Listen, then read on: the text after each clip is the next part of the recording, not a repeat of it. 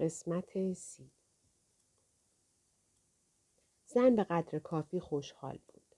باری حتی در صد سال پیش هم جزیره از توریست های دیگر شهرها انباشته شده بود.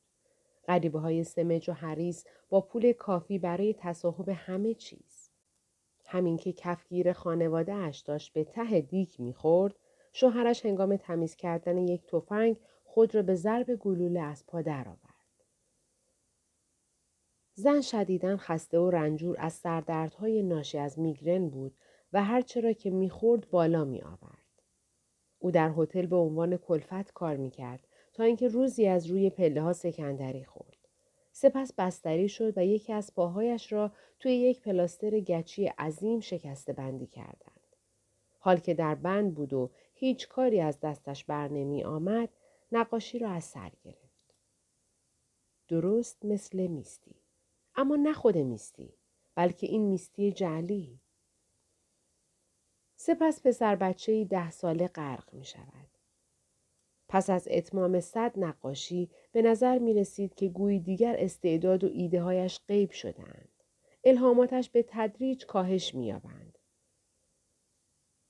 دستخط عریض و کشیدهش همان چیزی است که آنخل دلاپورته آن را احتمالاً بخشنده و یاری رسان می نامد.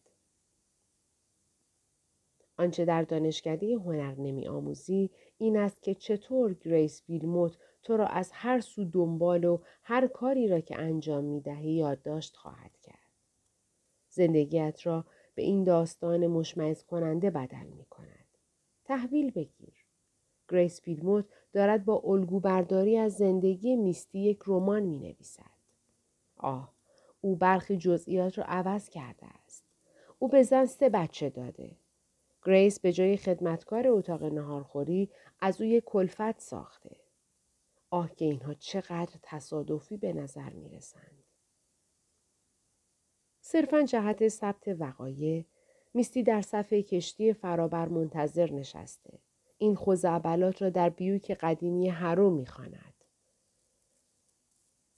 کتاب نقل می کند که چطور اکثر ساکنان دهکده به هتل ویتنسی نقل مکان کرده آن را به خوابگاه کارگران بدل ساختند.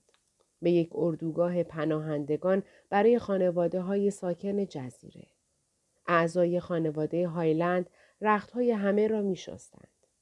همه امور پخت و پز بر عهده خانواده برتون بود. خانواده پیترسن تمیزکاری و نظافت همه جا. هیچ ایده بدی در هیچ جای این داستان به چشم نمی‌خورد. تنها مزیت خواندن این چرندیات این است که احتمالا میستی می‌خواهد آنها را به واقعیت بدل کند. ناگزیر ساختن پیشگویی. او برای اینکه ببیند زندگیش به کجا کشیده می شود، زندگی بر اساس افکار و ایده های شخص دیگری را آغاز خواهد کرد. اما اکنون که اینجا نشسته نمی‌تواند از خواندن دست بکشد. در رمان گریس زنی که راوی داستان است یک دفترچه خاطرات پیدا می کند. ظاهرا دفترچه خاطراتی که او یافته است دارد زندگی خودش را دنبال می کند. همچنان که به خواندن ادامه می دهد پی می برد که چطور آثار هنریش در نمایشگاهی بسیار بزرگ به معرض نمایش در می آیند.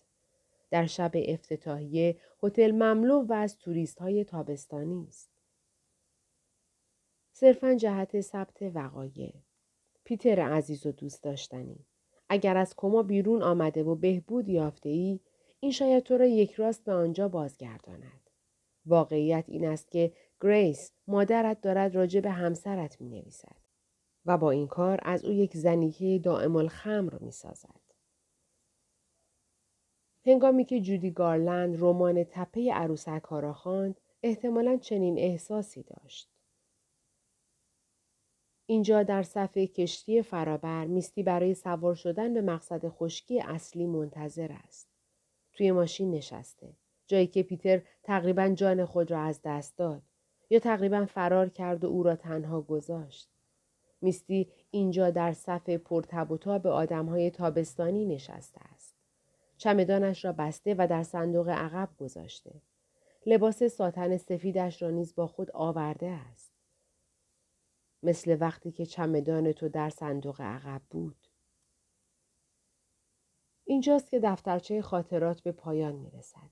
میستی دارد بچهش را ترک می کند. همان گونه که تو هر دوی آنها را ترک کردی. تو هنوز هم با یک بزدل ازدواج کرده ای. همان گونه که میستی وقتی پنداشت مجسمه برونزی می‌خواهد تبی را بکشد آماده بود که فرار را برقرار ترجیح دهد و تبی را رها کند. تبی تنها شخصی در جزیره که میستی به او اهمیت می‌داد. نه گریس.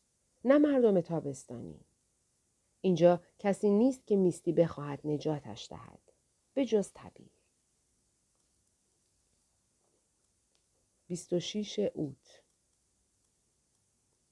صرفا جهت ثبت وقایع تو هنوز هم یک چلغوز عجیب و غریبی تو یک آشغال بی جربزه تنبل و پخمه ای. بله شکی نیست. تو داشتی نقشه میچیدی که زنت را نجات بدهی. اما در این حال می‌خواستی او را قال بگذاری و رهایش کنی. موجود کل خراب احمقی که تو باشی تو تو یه احمق عزیز و دوست داشتنی. اما حالا میستی دقیقا می‌داند تو چه احساسی داشتی. امروز صد و پنجا و هفتمین روز از زندگی نباتی توست.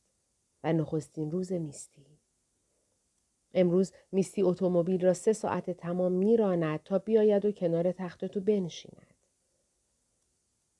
صرفا جهت ثبت وقایع. میستی از تو می‌پرسد آیا درست است که غریبه ها را در راه حراست از رسوم یک زندگی خاص بکشی؟ صرفا به این دلیل که مردمی که این عمل را میپسندند کسانی که تو دوستشان داری؟ خب فرض بر این بود که تو دوستشان داشتی. اینطور که مردم در حال آمدن به جزیرند و هر تابستان تعدادشان بیشتر و بیشتر می شود تو زباله های بیشتری می بینی. منابع آب تازه کم و کمتر می شود. اما بیشک تو نمی توانی رشد سرمایه را انحصار سازی کنی. این یک عمل ضد آمریکایی است. خودخواهانه است. این کار مستبدانه و ظالمانه است. شرورانه است. هر بچه برای زندگی حق و سهمی دارد. هر آدمی حق دارد هر جا که از پس مخارجش برمی آید زندگی کند. ما مستحق این هستیم که خوشبختی را در هر جایی که باشد تعقیب کنیم. با اتومبیل به سویش برانیم. پرواز کنیم. پارو بزنیم. شکارش کنیم.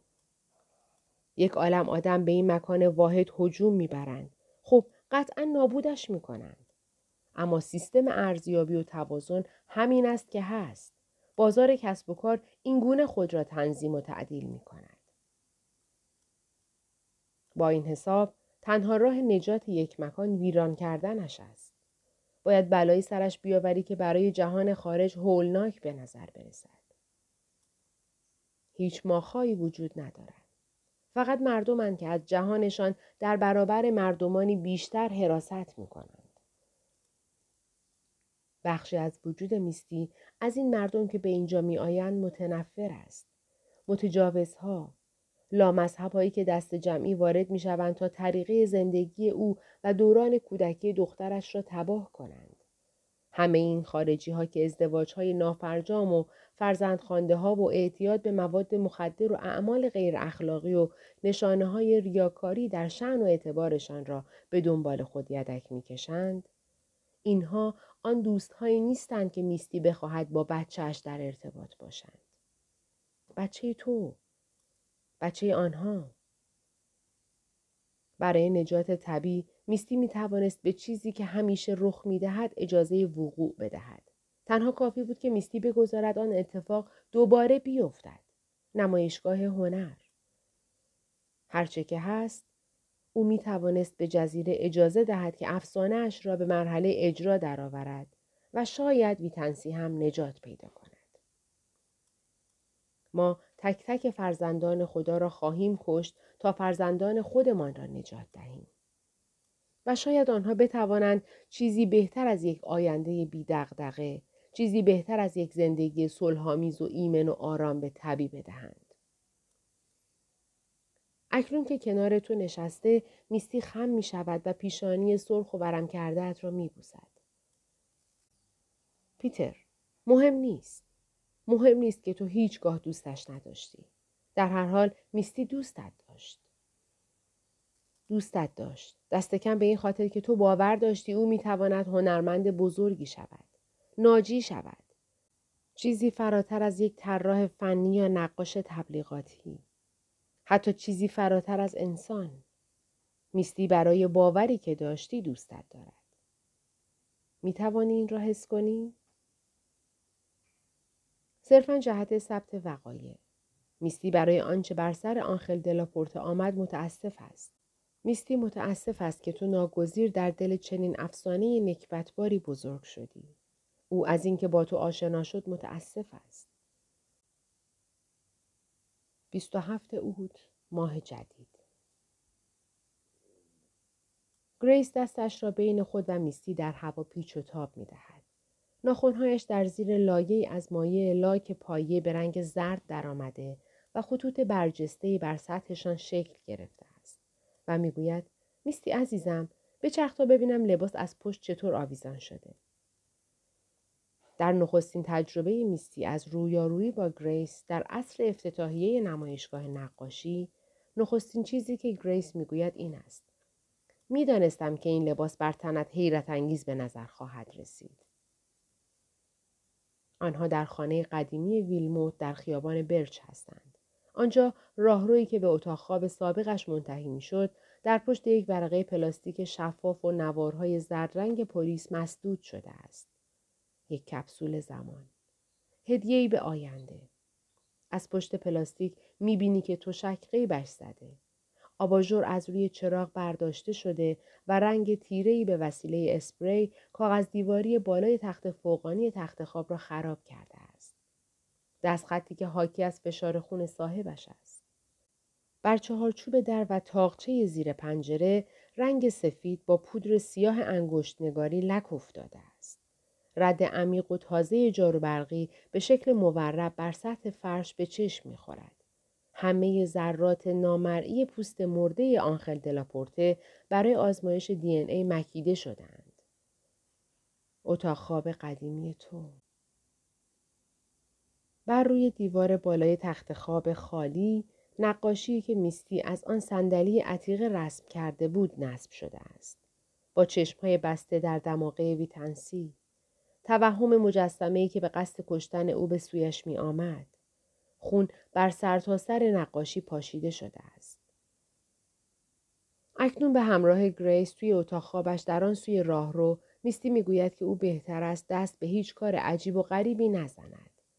پلیس خشکی اصلی اتومبیل‌هایشان را درست بیرون از ساختمان پارک کردند و منتظر آنها هستند. اگر میستی تا ده دقیقه دیگر از اینجا بیرون نرود آنها میآیند داخل و ساختمان را به رگبار گلوله میبندند گریس او روی چهارپایه براقی با روکش صورتی جلوی میز آرایش عظیم و جسهش می نشیند. بطری های عطر و جواهراتش دوروبرش بر روی سطح شیشه میز پخش شدند. آینه دستی نقره‌ای و بروس های مو. یادگاری های بجامانده از ثروت و تمول. و گریس می‌گوید امروز از چه زیبا شده ای؟ اکنون دیگر استخوان گونه های میستی برجسته شدند و استخوان های ترقوه. شانه هایش استخوانی و سفید و رنگ پریده شده و شبیه به سیم رختاویز از لباسی که در زندگی سابقش جامعه عروسیش بود بیرون زدند. لباس از تکه پارچه در بالای شانهش به پایین فرو افتاده و لکه سفید در چین خوردگی های لباس پنهان شده. از وقتی گریس قواره میستی را همین چند روز پیش یا شاید چند هفته پیش اندازه گرفت، لباس دوباره بر تنش گشاد و موجدار شده است. زیر جامعه هایش آنها چنان بزرگند که میستی دیگر نمی پوشدشان. میستی تقریبا مثل پیتر لاغر و باریک شده است. مثل شوهرش اسکلت خشکیده ای که هوا و ویتامین ها را با دستگاه های پزشکی در بدنش پمپاژ می کنند. لاغر و باریک مثل تو. موهایش از وقتی که آن سانحه برای زانویش پیش آمده بلندتر شدند. پوستش به سبب مدتی طولانی که در اتاق مانده مثل گچ سفید شده است. میستی اکنون کمری باریک و لپهایی فرو رفته دارد. میستی چانه تک دارد و گردنش با آن ماهیچه های کش آمده دراز و شل و سست به نظر می رسد.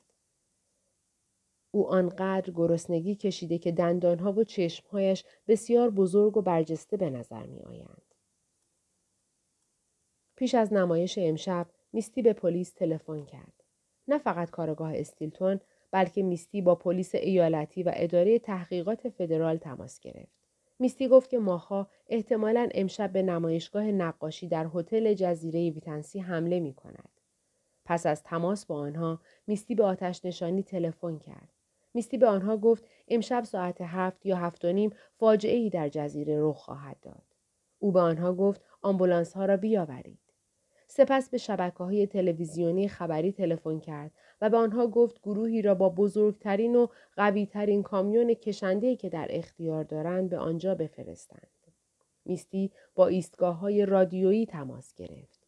او به همه جا تلفن کرد جز گروه پسران پیشاهنگ. در اتاق خواب گریس ویلموت در آن خانه با میراسی از نامها و سنهای نوشته شده بر پشت در جلویی میستی برای گریس تعریف می کند که چطور قرار است امشب نقشش نقشه بر آب شود. آتش نشانها و پلیس.